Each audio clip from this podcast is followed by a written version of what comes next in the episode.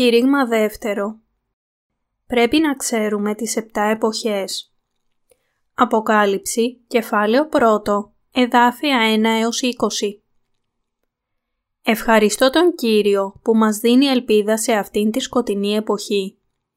Η ελπίδα μας είναι ότι όλα θα εξελιχθούν όπως γράφονται στο βιβλίο της Αποκάλυψης και εμείς περιμένουμε με πίστη ότι όλος ο λόγος της προφητείας θα εκπληρωθεί. Πολλά έχουν γραφτεί για το βιβλίο της Αποκάλυψης.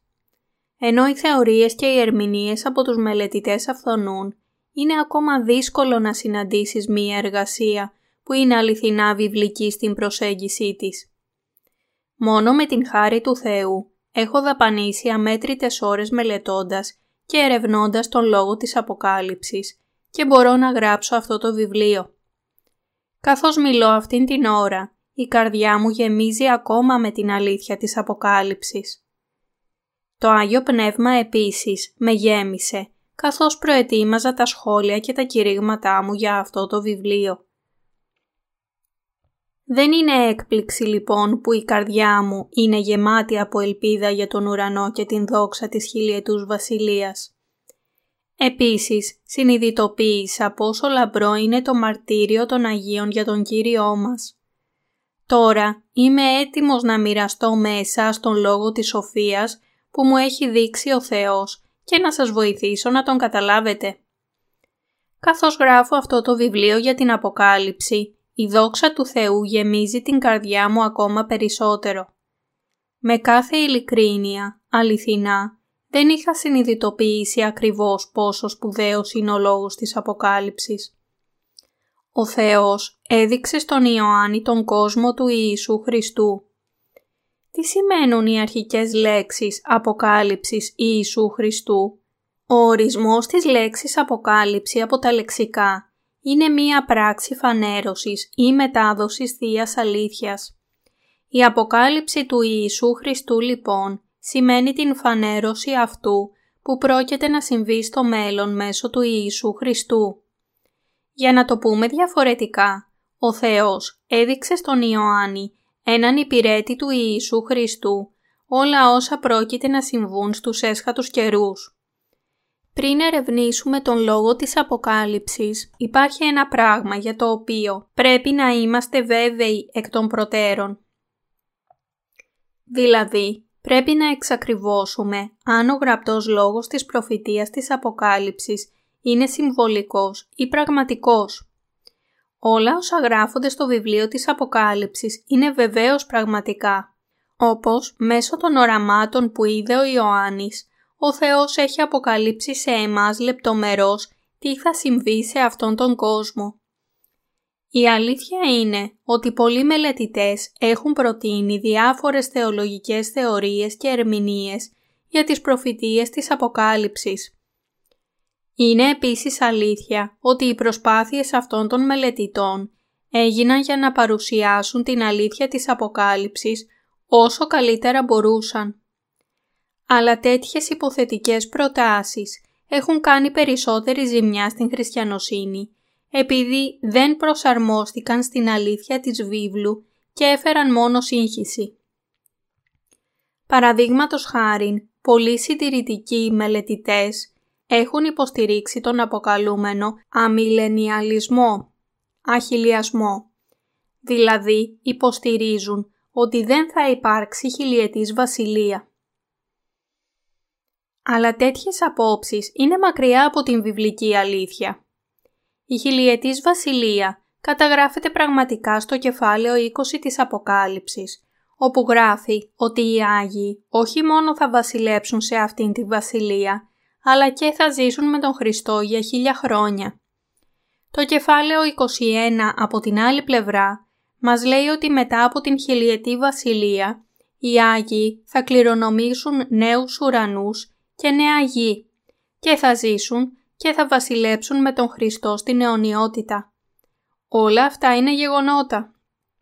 Η βίβλος μας λέει ότι όλη αυτή η αλήθεια θα πραγματοποιηθεί όχι ως μία συμβολική εκπλήρωση στις καρδιές των πιστών, αλλά ως πραγματική εκπλήρωση στην ιστορία. Αλλά εξετάζοντας τους χριστιανούς σήμερα, διαπιστώνουμε ότι πολλοί από αυτούς εμφανίζονται να έχουν λίγη ελπίδα για την χιλιετή βασιλεία. Αν οι αξιώσεις για την άρνησή τους ήταν αληθινές, δεν θα σήμαινε αυτό ότι η υπόσχεση του Θεού στους πιστούς θα ήταν μόνο κούφια λόγια. Αν δεν υπάρχει χιλιετής βασιλεία που περιμένει τους πιστούς, ούτε υπάρχουν οι νέοι ουρανοί και η νέα γη, τότε η πίστη όσων έχουν σωθεί με πίστη στον Ιησού ως σωτήρα τους θα ήταν άχρηστη. Σε μία σχετική σημείωση, πολλοί θεολόγοι και θρησκευτικοί λειτουργοί σήμερα υποστηρίζουν ότι το χάραγμα 666 που προφητεύεται στην Αποκάλυψη είναι μόνο συμβολικό. Αλλά μην κάνετε λάθος. Όταν έρθει η μέρα εκπλήρωσης αυτής της προφητείας, η πίστη εκείνων των δύστιχων ψυχών που πίστεψαν σε τέτοιες ψεύτικες αξιώσεις θα καταρρεύσει αμέσως, όπως ένα σπίτι που χτίστηκε στην άμμο. Αν όσοι πιστεύουν στον Ιησού δεν έπρεπε να πιστέψουν στο λόγο της αλήθειας που αποκαλύπτεται σε αυτούς στην βίβλο, θα αντιμετωπίζονταν από τον Θεό ως άπιστοι. Αυτό μπορεί να σημαίνει μόνο ότι όχι μόνο δεν ξέρουν το Ευαγγέλιο του Ήδατος και του Πνεύματος που δόθηκε από τον Θεό, αλλά ότι το Άγιο Πνεύμα δεν κατοικεί στις καρδιές τους. Γι' αυτό οι καρδιές τους δεν έχουν καμία ελπίδα για την χιλιετή βασιλεία ή τους νέους ουρανούς και τη νέα γη που μας έχει υποσχεθεί ο Θεός. Ακόμα και αν πίστεψαν στον Ιησού, δεν πίστεψαν σε Αυτόν σύμφωνα με την γραπτή αλήθεια του Λόγου του Θεού. Αυτό που είναι γραμμένο στην Αποκάλυψη είναι ο Λόγος του Θεού που μας παρουσιάζει τι ακριβώς και σύντομα πρόκειται να συμβεί σε αυτόν τον κόσμο. Τα κεφάλαια 2 και 3 της Αποκάλυψης καταγράφουν το λόγο της προειδοποίησης στις 7 εκκλησίες στην Ασία. Εκεί βρίσκονται και οι έπαινοι και οι επιπλήξεις του Θεού για τις 7 εκκλησίες. Ειδικότερα, ο Θεός υπόσχεται ότι ο στέφανος της ζωής θα δοθεί σε όσους μείνουν στην πίστη τους και νικήσουν στην δοκιμασία τους. Αυτό σημαίνει ότι θα υπάρξει σίγουρα μαρτύριο που περιμένει όλους τους πιστούς των έσχαντων καιρών. Ο λόγος της Αποκάλυψης είναι για το μαρτύριο των Αγίων, την Ανάσταση και την αρπαγή τους και την υπόσχεση της χιλιετούς βασιλείας και των νέων ουρανών και της νέας γης που ο Θεός έκανε για αυτούς.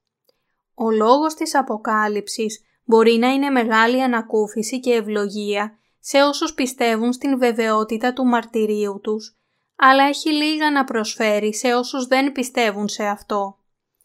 Μπορούμε επομένως να ζήσουμε με σταθερότητα, τηρώντας ακλόνητη την πίστη μας στον λόγο της υπόσχεσης που είναι γραμμένο στην Αποκάλυψη και τον λόγο της αλήθειας για τους έσχατους καιρούς.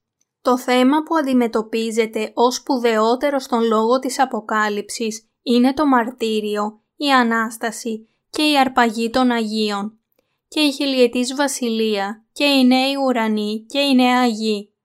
Γι' αυτό ο σκοπός και το θέλημα του Θεού για την πρώτη εκκλησία ήταν οι Άγιοι να υπερασπιστούν την πίστη τους ως το τέλος με το μαρτύριό τους.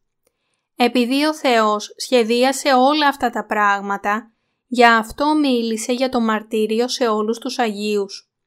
Ο Θεός μας έχει πει με άλλα λόγια ότι όλοι οι Άγιοι θα νικήσουν τον Αντίχριστο μέσω του μαρτυρίου τους στους έσχατους καιρούς. Μία πλήρης κατανόηση των κεφαλαίων 1 έως 6 είναι κρίσιμη για να καταλάβουμε το βιβλίο της Αποκάλυψης στο σύνολό του. Το κεφάλαιο 1 μπορεί να περιγραφεί ως η εισαγωγή, ενώ τα κεφάλαια 2 και 3 μιλούν για το μαρτύριο των Αγίων της πρώτης Εκκλησίας. Το κεφάλαιο 4 μας λέει για την ενθρόνηση του Χριστού. Το κεφάλαιο 5 μας λέει για το άνοιγμα από τον Ιησού Χριστό του βιβλίου με το σχέδιο του Πατέρα και την εκπλήρωσή του. Και το κεφάλαιο 6 συζητά τις 7 εποχές που ο Θεός έχει ορίσει για την ανθρωπότητα. Η κατανόηση του κεφαλαίου 6 είναι ιδιαίτερα σημαντική επειδή θα σας ανοίξει την πόρτα της κατανόησης ολόκληρης της Αποκάλυψης. Το κεφάλαιο 6 μπορεί να περιγραφεί ως το σχεδιάγραμμα για τις επτά εποχές που ο Πατέρας Θεός έχει προγραμματίσει για την ανθρωπότητα μέσω του Ιησού Χριστού. Σε αυτό το σχεδιάγραμμα του Θεού βρίσκεται η Θεία Πρόνοια για τις επτά εποχές που ο Θεός θα φέρει στο ανθρώπινο γένος. Όταν ξέρουμε και καταλαβαίνουμε τι είναι αυτές οι επτά εποχές, θα μπορούμε να κατανοήσουμε σε ποια από αυτές τις εποχές ζούμε τώρα. Θα συνειδητοποιήσουμε επίσης ποιο είδος πίστης απαιτείται από εμάς για να πολεμήσουμε και να νικήσουμε στην εποχή του οχρού ύπου, την εποχή του Αντίχριστου που πρόκειται να έρθει. Όπως περιγράφεται στην Αποκάλυψη 6, όταν άνοιξε η πρώτη σφραγίδα, βγήκε ένας λευκός ύπος. Ο αναβάτης του κρατούσε ένα τόξο, του δόθηκε ένα στεφάνι και βγήκε νικών και για να νικήσει.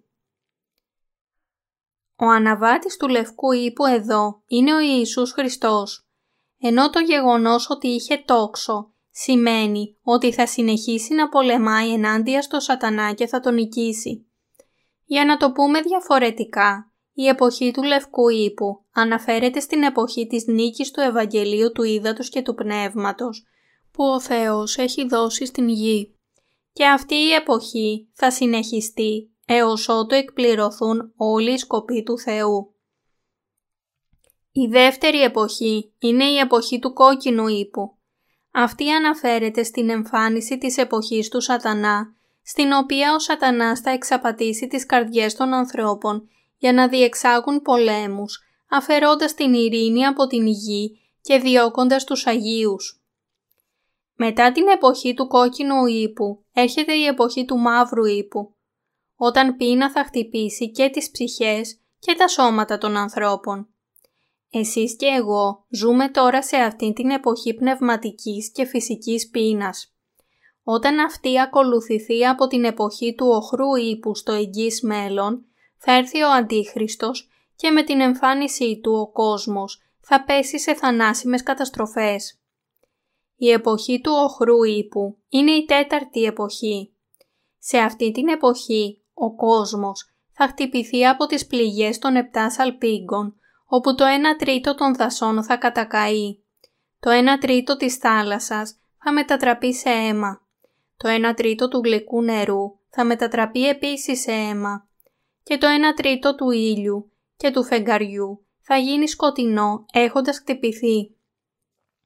Η πέμπτη εποχή είναι η εποχή της Ανάστασης και της αρπαγής των Αγίων.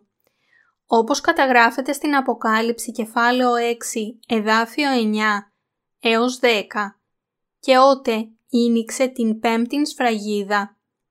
Είδον υποκάτω του θυσιαστηρίου τας ψυχάς των εσφαγμένων δια των λόγων του Θεού και δια την μαρτυρίαν την οποίαν ήχον. Και έκραξαν με τα φωνής μεγάλης λέγοντες «Έως πότε, ο Δέσποτα Άγιε και αληθινέ, δεν κρίνεις και εκδικείς το αίμα ημών από τον κατοικούντον επί της γης» Η έκτη εποχή είναι η καταστροφή του πρώτου κόσμου. Σύμφωνα με την Αποκάλυψη κεφάλαιο 6, εδάφια 12 έως 17. Και είδον, ότε ίνιξε την σφραγίδα την έκτην και ειδού. Έγινε σεισμός μέγας και ο ήλιος έγινε μέλας ως σάκος τρίχινος και η σελήνη έγινεν ως αίμα και οι αστέρες του ουρανού έπεσαν εις την γην, καθώς η σική ρίπτει τα αόρα σίκα αυτής, σιωμένη υπό μεγάλου ανέμου, και ο ουρανός απεχωρίστη ως βιβλίων τυλιγμένων. Και πάνω όρος και νήσος εκινήθησαν εκ των τόπων αυτών. Και οι βασιλείς της γης και οι μεγιστάνες και οι πλούσιοι και οι χιλίαρχοι και οι δυνατοί και πας δούλος και πας ελεύθερος έκρυψαν εαυτούς εις τα σπήλαια και εις τα σπέτρα των ωραίων και λέγουσι προς τα όρη και προς τα σπέτρας. Πέσατε εφημάς και κρύψατε ημάς από προσώπου του καθημένου επί του θρόνου και από της οργής του αρνίου, διότι ήλθεν η ημέρα, η μεγάλη της οργής αυτού και τι δύναται να σταθεί. Τι λοιπόν θα συμβεί στην 7η εποχή που έχει ορίσει ο Θεός για μας; Σε αυτήν την τελική εποχή ο Θεός θα δώσει στους Αγίους την χιλιετή βασιλεία Του και τους νέους ουρανούς και τη νέα γη. Σε ποια από αυτές τις επτά εποχές λοιπόν ζούμε τώρα; Έχοντας περάσει την εποχή του κόκκινου ύπου, κατά την διάρκεια του οποίου ο κόσμος ερημώθηκε από πολλούς πολέμους, τώρα ζούμε στην εποχή του μαύρου ύπου. Όλος ο λόγος της Αποκάλυψης έχει γραφτεί όχι με αρνητικό, αλλά με θετικό πνεύμα για τους πιστούς. Ο Θεός λέει ότι Αυτός όχι μόνο θέλει να δώσει στους πιστούς των έσχατων καιρών ελπίδα για την χιλιετή βασιλεία Του, αλλά και ότι δεν θα τους εγκαταλείψει στον κόσμο σαν ορφανούς. Για να αναγνωρίσουμε την αλήθεια που αποκαλύπτεται στην Αποκάλυψη, ωστόσο, πρέπει πρώτα να απορρίψουμε ψεύτικες διδασκαλίες, όπως οι θεωρίες της αρπαγής πριν από την Μεγάλη Θλίψη, ο αμιλενιαλισμός και η αρπαγή μετά την Μεγάλη Θλίψη και να επιστρέψουμε στις γραφές. Ο Θεός έχει ορίσει επτά εποχές για μας εν Χριστώ Ιησού. Αυτές οι επτά εποχές προγραμματίστηκαν από τον Θεό για τους Αγίους εν Χριστώ Ιησού στην αρχή της δημιουργίας Του. Ωστόσο, επειδή πολλοί μελετητές που παραμένουν ανίδεοι για αυτές τις επτά εποχές που έχουν οριστεί από τον Θεό και έχουν προσφέρει μόνο τις δικές τους ερμηνείες και αβάσιμες υποθέσεις πάνω στον λόγο της Αποκάλυψης. Οι άνθρωποι έχουν περιβευτεί ακόμα περισσότερο.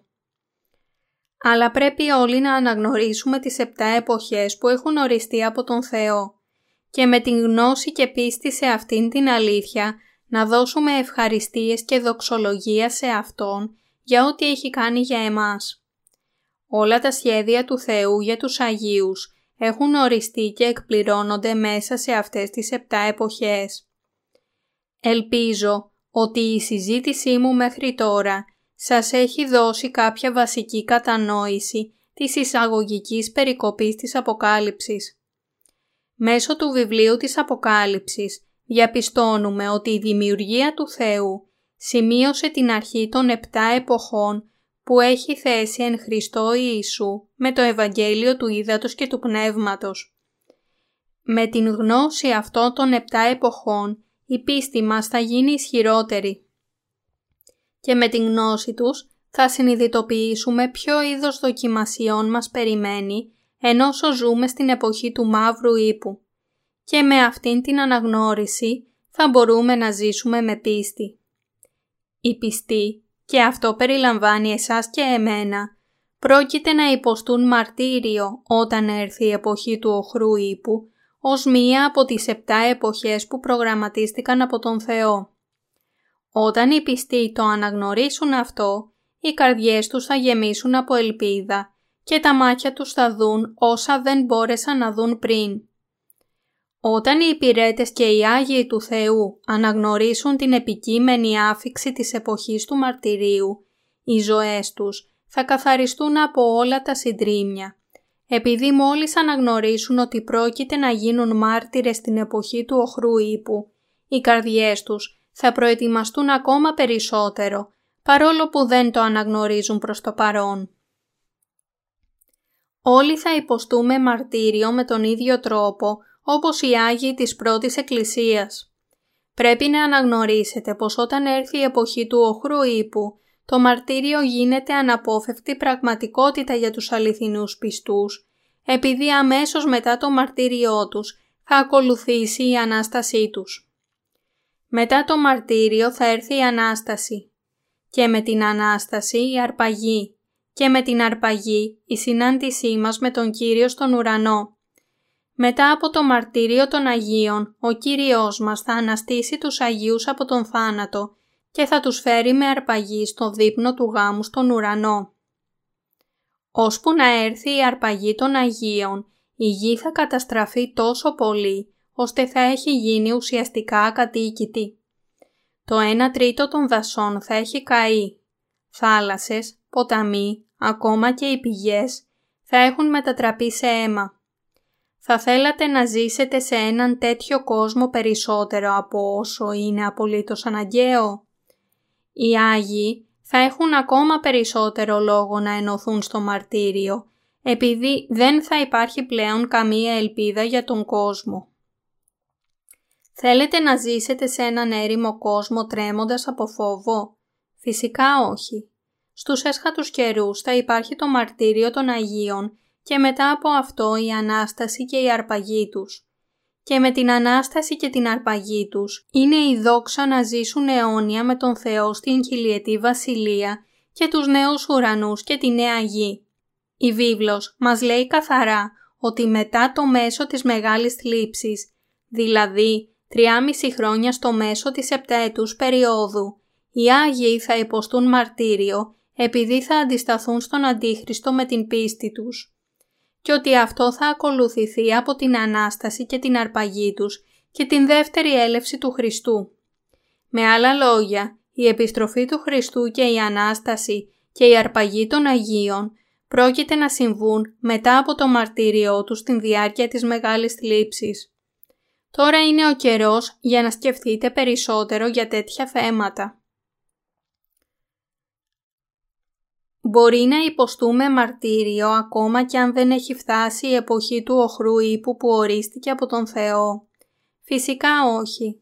Αλλά η θεωρία της αρπαγής πριν από την Μεγάλη Θλίψη διδάσκει ότι όλοι οι Άγιοι θα αρπαχθούν από τον Θεό πριν από την αρχή της Μεγάλης Θλίψης και ότι έτσι δεν θα περάσουν καθόλου από την επταετή Μεγάλη Θλίψη. Αυτή η άποψη υποστηρίζει ότι δεν υπάρχει μαρτύριο και δεν πιστεύει ότι η εποχή του οχρού ύπου θα έρθει στους Αγίους. Αν αυτή η θεωρία της αρπαγής πριν από την Μεγάλη Θλίψη είναι αληθινή, τότε τι σημαίνει το μαρτύριο των Αγίων που αναφέρεται στο κεφάλαιο 13 της Αποκάλυψης; Εδώ λέει αρκετά καθαρά ότι οι Άγιοι θα υποστούν μαρτύριο επειδή όσον τα ονόματα είναι γραμμένα στο βιβλίο της ζωής του Θεού δεν θα συνθηκολογήσουν με τον σατανά. Όσοι διδάσκουν την θεωρία της αρπαγής μετά την μεγάλη θλίψη, επίσης στερούνται την κατάλληλη κατανόηση της εποχής του οχρού ύπου και του μαρτυρίου της Ανάστασης και της αρπαγής των Αγίων. Σύμφωνα με αυτήν την υπόθεση, οι Άγιοι θα παραμείνουν σε αυτήν την γη έως ότου ηχήσει τελευταία από τις επτά σάλπιγγες της κρίσης. Αλλά η Αποκάλυψη μας λέει καθαρά ότι η Ανάσταση και η αρπαγή των Αγίων θα γίνουν όταν ο τελευταίος άγγελος ηχήσει την σάλπικα ή, με άλλα λόγια, πριν ξεχυθούν οι επτά φιάλες της οργής του Θεού. Γι' αυτό η Αποκάλυψη είναι ο λόγος της μεγάλης παρηγοριάς και των ευλογιών σε όσους πιστεύουν στο Ευαγγέλιο του Ήδατος και του Πνεύματος. Ο αμιλενιαλισμός έχει φέρει μόνο απογοητεύσεις και σύγχυση στους ανθρώπους και δεν είναι η αλήθεια. Εκείνο που ο Κύριος μας υποσχέθηκε στους μαθητές Του, ότι οι Άγιοι θα ανταμυφθούν με την εξουσία να βασιλέψουν πάνω σε πέντε ή δέκα πόλεις, είναι αυτό που θα συμβεί πραγματικά στην χιλιετή βασιλεία. Πρέπει να θυμάστε ότι τέτοιες υποθετικές έννοιες, όπως οι θεωρίες της αρπαγής πριν από την Μεγάλη Θλίψη η αρπαγή μετά την μεγάλη θλίψη και ο αμιλενιαλισμός είναι αβάσιμες αξιώσεις που φέρνουν μόνο δυσπιστία και σύγχυση στους πιστούς. Γιατί λοιπόν ο Θεός μας έδωσε το βιβλίο της Αποκάλυψης; Μας έδωσε τον λόγο της Αποκάλυψης για να μας δείξει την πρόνοιά Του μέσω των επτά εποχών και για να δώσει σε όσους έχουν γίνει μαθητές του Ιησού την αληθινή ελπίδα του ουρανού. Ακόμα και τώρα, τα πράγματα συμβαίνουν σύμφωνα με το πρόγραμμα του Θεού. Η εποχή στην οποία ζούμε τώρα είναι η εποχή του μαύρου ύπου. Στο εγγύς μέλλον, αυτή η εποχή του μαύρου ύπου θα περάσει σύντομα και θα έρθει η εποχή του οχρού ύπου. Και με την εποχή του οχρού ύπου θα αρχίσει το μαρτύριο των Αγίων με την άνοδο του Αντίχριστου. Αυτή η εποχή είναι η εποχή στην οποία ολόκληρος ο κόσμος θα ενσωματωθεί και θα ενωθεί κάτω από την μοναδική εξουσία του Αντίχριστου. Οι μαθητές του Ιησού πρέπει να προετοιμαστούν τώρα και να είναι έτοιμοι να αντιμετωπίσουν με την πίστη τους την επικείμενη άφηξη της εποχής του οχρού ύπου.